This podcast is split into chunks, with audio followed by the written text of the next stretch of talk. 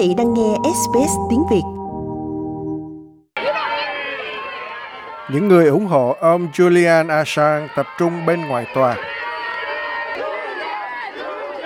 Nhiều người mặc áo vàng đã từ Pháp qua London, trong đó có luật sư Jean-Baptiste Reder, người tin rằng ông Assange đại diện cho thường dân và vụ án dẫn độ ông về Mỹ vì tội gián điệp có thể trở thành một tiền lệ cho cuộc tranh đấu cho dân chủ trên thế giới. Tôi là một người áo vàng, cùng với rất nhiều người áo vàng khác về đây để ủng hộ cho Julian Assange trong cuộc đấu tranh của anh và của chúng tôi. Cuộc đấu tranh của anh ấy đã kéo dài 9 năm rồi. Anh ấy đang đấu tranh cho mọi công dân trên thế giới, cho tự do, cho tự do ngôn luận, tự do báo chí, tự do tìm biết sự thật và công lý. Sự thật và công lý cho khắp mọi nơi.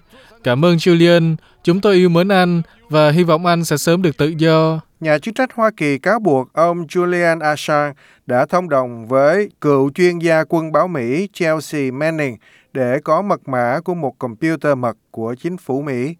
Các luật sư của ông Assange xin tòa cho thêm 3 tháng để chuẩn bị, nhưng thẩm phán Vanessa Barraza quyết định rằng không có lý do chính đáng để trì hoãn và tuyên bố tòa sẽ bắt đầu xử vào tháng 2 năm tới 2020.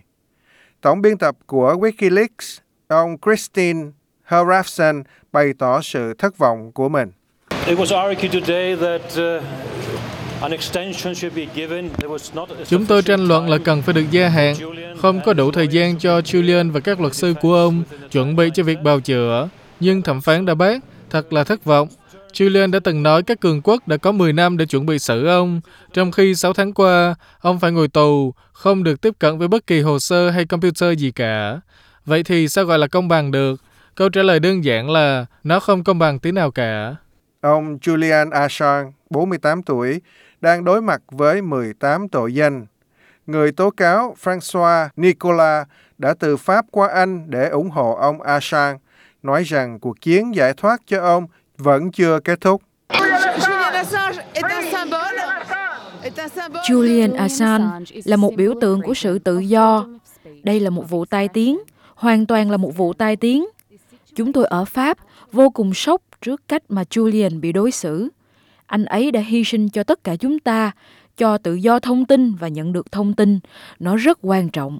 Tổng biên tập của Wikileaks, ông Harafson, sợ ông Assange có thể phải ngồi tù trong nhiều chục năm nếu tòa án Mỹ xử có tội. Well, I mean, he is, he is, he is, he is somewhat stable, but you can, you can see that he is, uh... Anh ấy nhìn có vẻ ổn định, nhưng mấy năm trời nay phải sống biệt lập đã ảnh hưởng lên anh.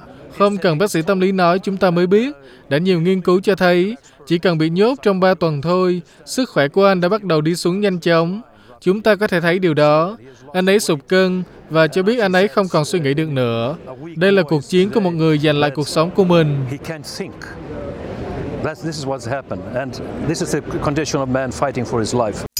Hãy cho chúng tôi biết quý vị nghĩ gì. Bấm like cho SBS Vietnamese trên Facebook hoặc follow chúng tôi trên trang Twitter at SBS Vietnamese.